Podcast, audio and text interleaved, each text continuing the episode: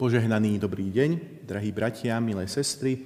Aj dnes chceme svoj čas venovať štúdiu Božieho slova, ako ho nachádzame napísané v prvom liste Apoštola Pavla Korinským, v 15. kapitole vo veršoch 29 až 34 v mene pánovom takto. Aký by ináč malo zmysel to, že sa podaktorí dávajú krstiť za mŕtvych? Ak pre mŕtvych nie je vôbec skriesenia, prečo sa dávajú za nich krstiť? Prečo sa aj my vystavujeme nebezpečenstvu v každej chvíli? Veď každý deň umieram, je to tak isté, ako vy, bratia, ste mojou chválou, ktorú mám v Kristovi Ježišovi, našom pánovi.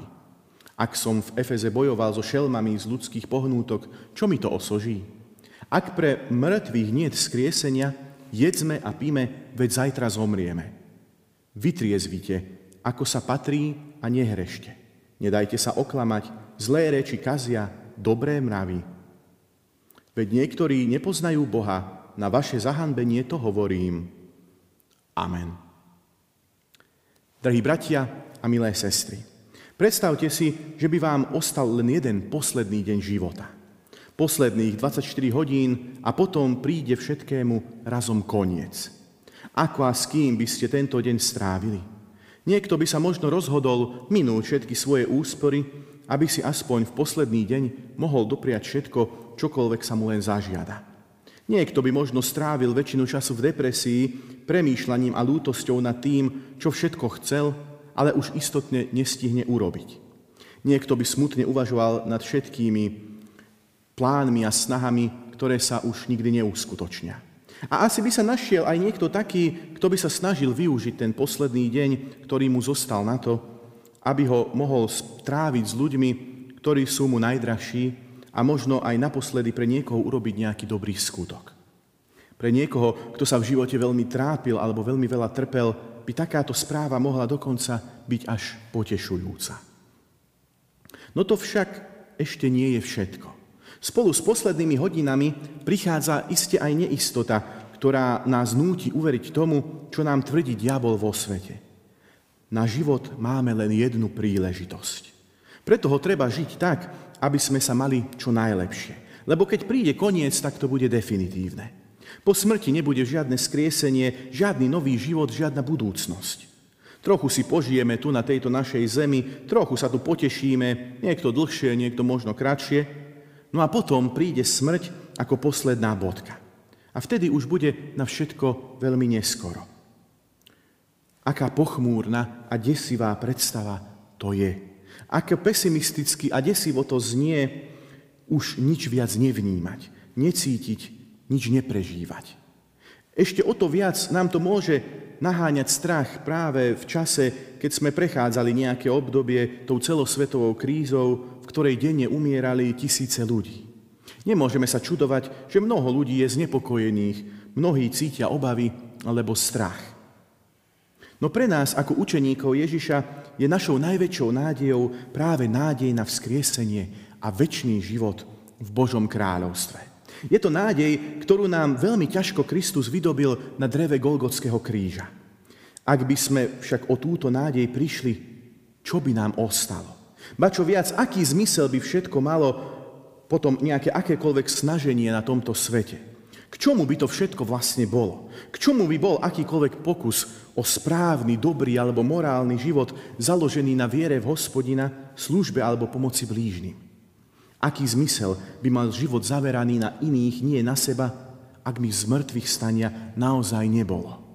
Pretože je to pravda, ak nie je to vzkriesenia, môžeme zvolať spolu s Pavlom, jedzme a píme, veď zajtra zomrieme. Pretože ak po tomto živote už nebude vôbec nič, Naozaj nemá zmysel snažiť sa žiť podľa nejakých prikázaní alebo hľadať nejakú si Božiu vôľu. No Pavel hneď na to hovorí, nedajte sa oklamať. Zlé reči kazia dobré mravy. Vytriezvite, ako sa patrí a nehrešte. Ako keby nám tu dnes Pavel hovoril, neklesajte na mysli a nevzdávajte dobrý boj viery, ktorý sme začali s Kristom. Veď predsa tak draho ste boli vykúpení. Veď predsa Pán Boh nechal svojho vlastného, jediného syna umrieť jednou z tých najbolestivejších spôsobov smrti vôbec, aby sme sa my mohli nazývať Božími deťmi. Aby nám mohli byť v pokáni odpustené všetky hriechy a aby sme mohli mať nádej na vzkriesenie do nového, väčšného života. Na čo by to všetko bolo dobré, ak by nás na konci cesty nečakalo niečo väčšie. Drahí priatelia, diabol je pripravený použiť všetko, čo môže, aby nás obalamutil a zmiatol. Koľko ľudí sa dalo zviesť predstavou bohatstva, slávy, moci či iných lákadiel v myšlienke, že ak je tento náš život jediný pokus, ktorý máme, tak je treba vytlať z neho všetko, čo sa len dá. No Pavel nám káže vytriezvieť z takýchto predstav, pretože zlé reči kazia dobré mravy. To jediné, o čo nám je prospešné sa snažiť, je vytrvať v nasledovaní Ježišovho príkladu. Jedine tak bude naša viera rásť a my dosiahneme ten pravý cieľ nášho bytia. Dosiahneme nový život, ktorý nám Kristus pripravil. Milé sestry, drahí bratia, nestrácajme istotu, ktorú máme v Kristovi.